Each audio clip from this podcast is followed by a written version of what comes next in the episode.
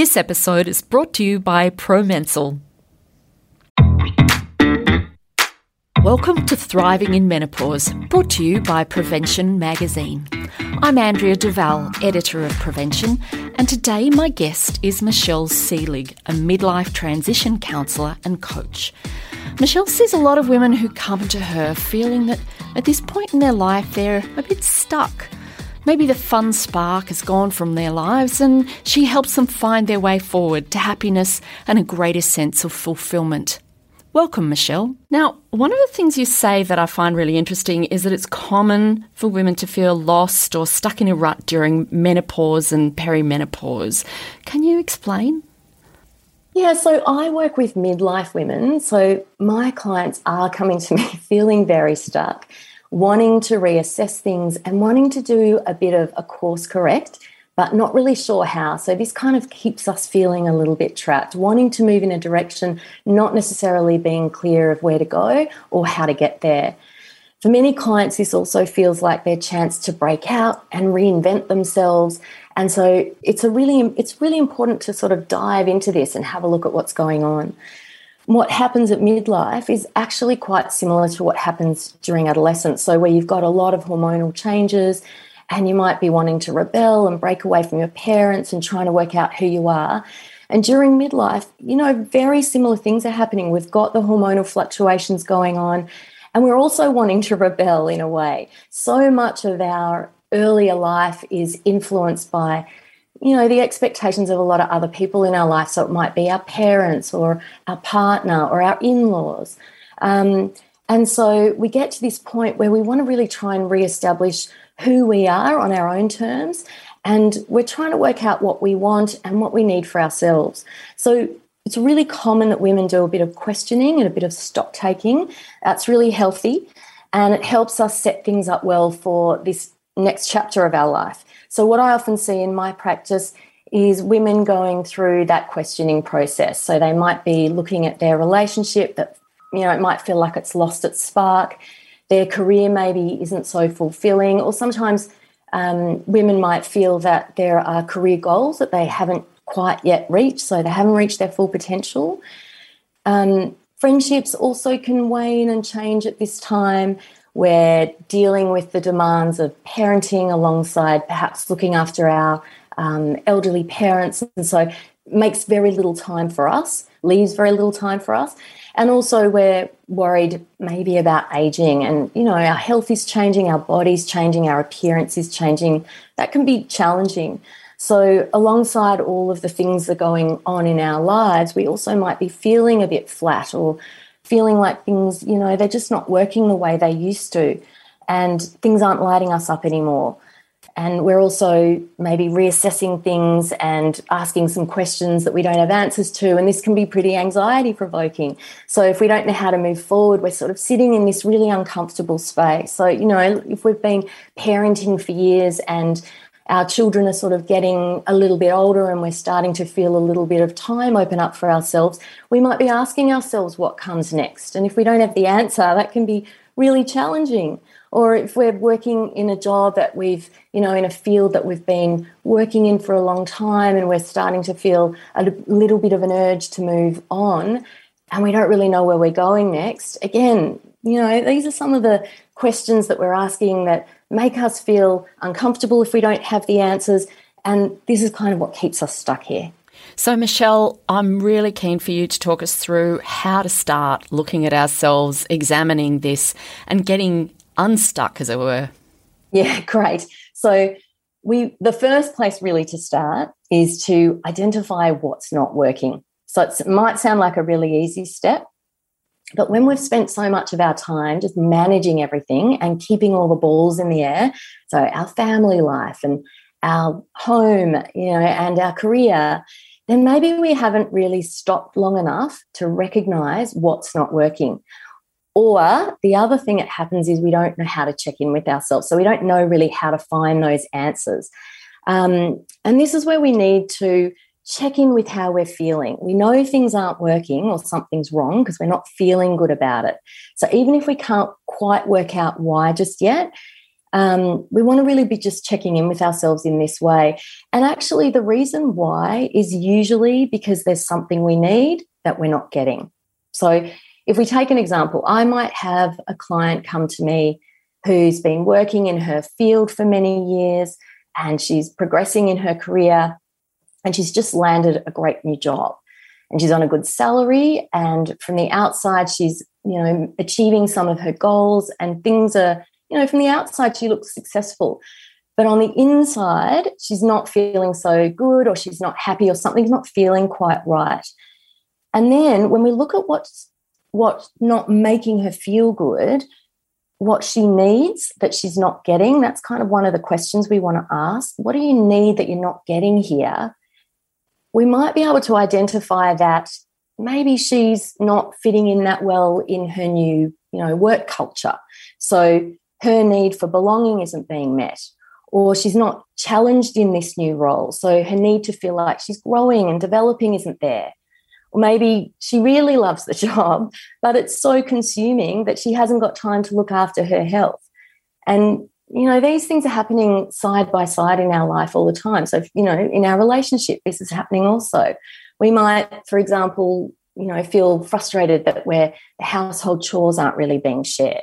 And then when we look at what we need that we're not getting, we might feel underappreciated or that, you know, we're not in an equal partnership, or we might feel that our time isn't really being valued or respected by our partner. So, this is our time to take a breath and focus inward and see what we need that we're not getting.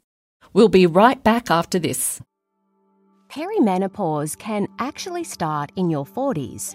Declining estrogen production during perimenopause brings on changes to menstrual cycles and often the onset of hot flushes, night sweats, mood swings, and sexual problems. Promensil Peri is specifically designed for perimenopausal women and can help relieve these common menopausal symptoms. Promensil Peri is available at leading pharmacies across Australia and offers a cost effective treatment at under $1 a day.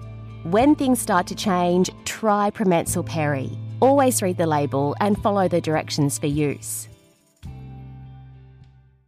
Okay, we're back. And it can be hard to hear our own voice sometimes. So, having ways to check in with ourselves is really important. With my clients, I often use the body as a bit of a starting point because it gives us a lot of feedback. You know, if we're nervous, for example, we, we know that uncomfortable feeling in our tummy. Or if we're feeling sad, we have that lump in our throat when a friend calls us and we're feeling a bit anxious, we know that we're feeling something. We might not know what's triggering that feeling, but we can definitely feel it. So, our body's a really good place to turn. We want to notice some of those sensations, and, and this is really good feedback, you know, to move forward with. And another good way to check in with ourselves, and there's a couple actually, that so one would be some mindfulness practice. So, taking some time to quiet down and slow down some of the busyness, which is often a distraction from what we're feeling. And then we just check in on yourself. You know, we want to notice what thoughts are coming up and what feelings are coming up. So this is this is another process. I also get my clients to do some journaling.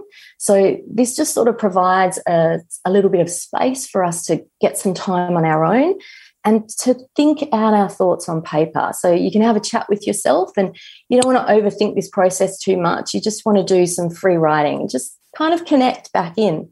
So identifying what we need that we're not getting really helps us understand what isn't working. And then we can look at what we need to do to address it. Now, one of the things you talk about um, that I find interesting is that you talk about values and you know that's a sort of lofty concept for lots of us what are, what what are our values. But i like the fact that you can bring it down to okay think about where you spend your money where you spend your time and where you spend your energy. And they're really good clues to what's what lights us up.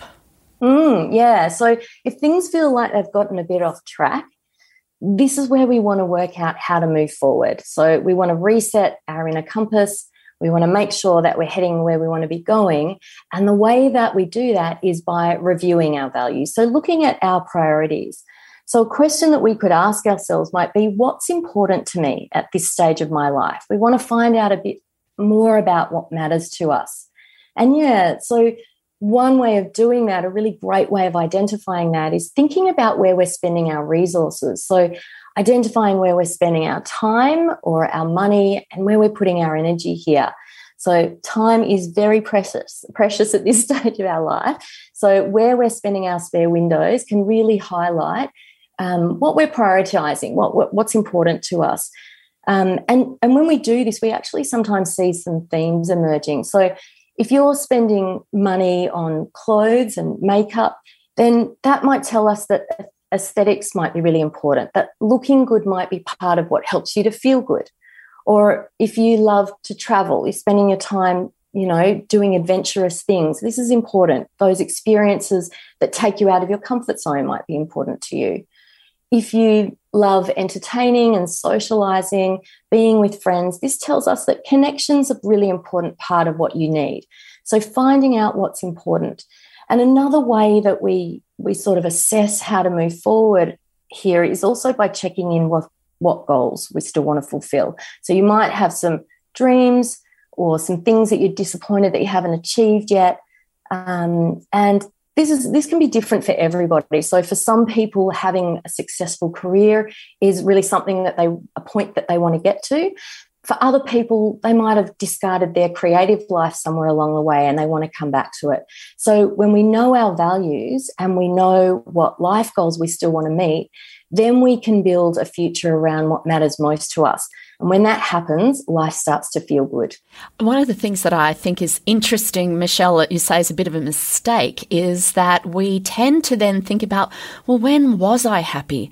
It's so tempting, isn't it, to, to look backwards at a time when we were happy, when things felt like they were working out well. If that's our only reference point, then it's really natural to, to go there. So yeah we but the happiness isn't going to be found there. The the fulfillment isn't going to be found by just replicating our youth. We actually have to embrace you know we've had a lot of learning and we've had a lot of growth happen since we've made some of these life decisions way back in our 20s and if we can take everything that we've learnt, recognize who we are now, then we move forward in a really different way, in a much more informed way. And we're making decisions, much better decisions about, you know, where we want to be going and how we get there.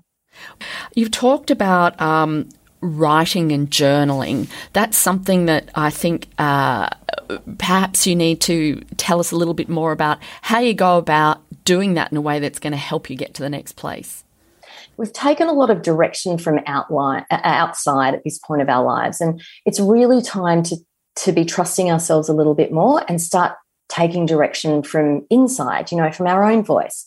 So once we've identified what's not working um, and we can recognize what's important to us, then we want to start moving forward by taking some, some little baby steps that will help us reach some of those unmet goals and also start addressing some of those things that we've identified aren't working. So just taking one small step and, and each of those little things, you know, build up to make a bigger step.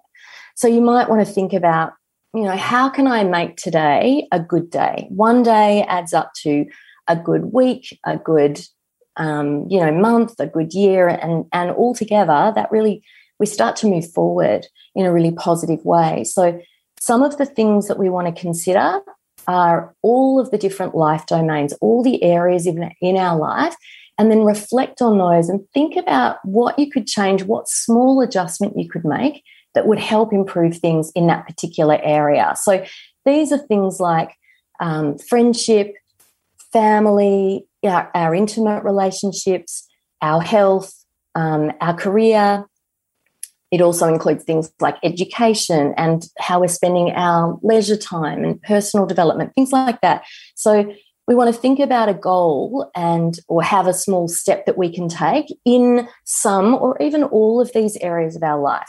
So, you know, if our goal was say to improve our health, then one small step might be giving up caffeine or going for, you know, adding a little bit more exercise to our daily routine if we wanted to reduce stress, if we're you know feeling pretty burnt out and exhausted, then maybe we think about doing 10 minutes of yoga, you know, four times a week or adding some meditation in here. So we can also do the same thing for our relationships. I know that this is an area, you know, that gets talked about a lot at midlife.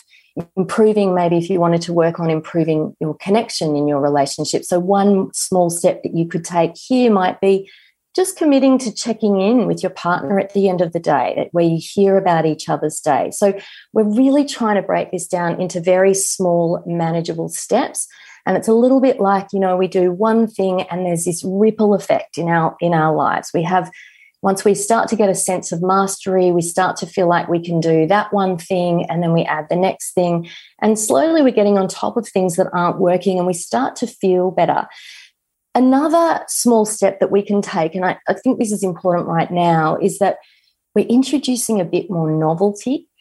At this stage of our life, things can feel pretty stale. So, you know, they're familiar. We've been doing things in the same way for a long time, often with the same people. So, we need novelty just to wake up our senses and feel a bit more alive. So, it might be things like you know, when we go for our walk during the day and you're walking the same four blocks, take a different route or eat in the good room for our dinner, you know, have have a meal that isn't with the kids, that's just the two of you in your relationship. Or rearranging the home office is really nice because you know, every time you step into a room that has something new, has something fresh, it really stimulates the senses a little bit more. So just anything really, anything. We want to try different things and make things just a little bit less predictable. So when we take some some of these action steps, when we take take a little movement forward, we begin to get unstuck. And when those steps are aligned with our values, the things that really matter to us, things start to feel more meaningful again. And another thing that's important to consider here is that we really want to stop comparing our lives to others. This is a really important step in discovering what lights us up. So, comparison's often what gets us stuck in a rut in the first place. We become quite disconnected from ourselves because we're always looking outward for that input. We might be used to looking to others for those answers. So now is really a time to start trusting ourselves and looking to ourselves. Something that I suggest to my clients who might be struggling with this is just taking a little bit of time at the end of the day, each day, to reflect on what worked today, what went well, what made me feel good, and write that in a journal. So from there, we also start to see patterns emerging. The days that I felt were good days, you know, were the days that I exercised or that I spent in nature or that I met a friend for a coffee.